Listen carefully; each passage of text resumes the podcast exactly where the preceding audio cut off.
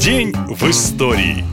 8 сентября 1941 года началась блокада Ленинграда, один из самых страшных эпизодов Большой войны. Вы наверняка читали или слышали от родственников рассказы о том, как выживали блокадники, как люди голодали, а город постепенно умирал. Сегодня мы вспомним, когда все началось. Захват Ленинграда был целью Гитлера и учитывался планом Барбаросса. Для этого вермахтом была сформирована специальная группа армий «Север». Взять город сразу у немцев не получилось, однако они вместе с финскими войсками взяли город в кольцо. Приказываю окружить Ленинград кольцом как можно ближе к самому городу, чтобы сэкономить наши силы. Требования о капитуляции не выдвигать. Любая попытка населения выйти из кольца должна пресекаться при необходимости с применением оружия. Так звучит сохранившийся приказ фюрера. На 872 последующих дня для ленинградцев единственной возможностью связи связи с Большой землей было небо и Ладожское озеро, которые постоянно простреливали немцы. 8 сентября гитлеровцам удалось разбомбить Бадаевские склады, уничтожить 3000 тонн муки и 700 тонн сахара. Впоследствии голодающие жители собирали землю на пепелище, заливали ее водой, кипятили и пили напиток, называя его земляным кофе. Но кроме уничтожения запасов продовольствия, Гитлер приказал открывать огонь по мирным жителям, которые пытались сбежать из города и даже запретил принимать перебежчиков. За время блокады из трех миллионов населения осталось только 800 тысяч. Более полумиллиона погибли от голода